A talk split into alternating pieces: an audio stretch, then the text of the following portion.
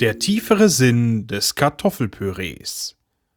Eine Kürzestgeschichte von Lars Engelmann. Mit den Stimmen von Kati Frenzel und Notwa Snuska. Hallo? Entschuldigung, aber bei mir brennt was an. Bert schrak aus den Tiefen seiner Gedanken auf.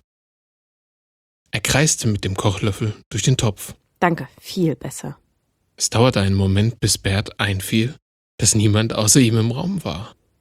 Außer mir natürlich. Bert sah sich um. Niemand da. Gänsehaut kroch über seinen Rücken, stieg auf seine Schultern und rutschte seine Arme hinunter. Keine Angst, ich tu dir nichts. Wenn hier wer Angst haben sollte, bin ich das. Du willst mich ja schließlich essen. Bert sah auf das Kartoffelpüree vor ihm hinab. Japp. Er ließ den Kochlöffel im Topf stecken und trat einen Schritt zurück. Hey, nicht aufhören. Bert schüttelte den Kopf. Doch, Er ging einen Schritt weiter zurück. du bist nicht verrückt. Ich kann deine Gedanken lesen, glaub's mir einfach. Weißt du, was verrückt ist? Die Idee, dass du verrückt bist. Bert musste sich setzen. Direkt vor den Herd. Auf den Boden. Wenn du verrückt bist, kannst du gar nicht wissen, ob du verrückt bist. Wenn du dir selbst sagst, dass du verrückt bist, während du verrückt bist, kannst du dir das dann glauben?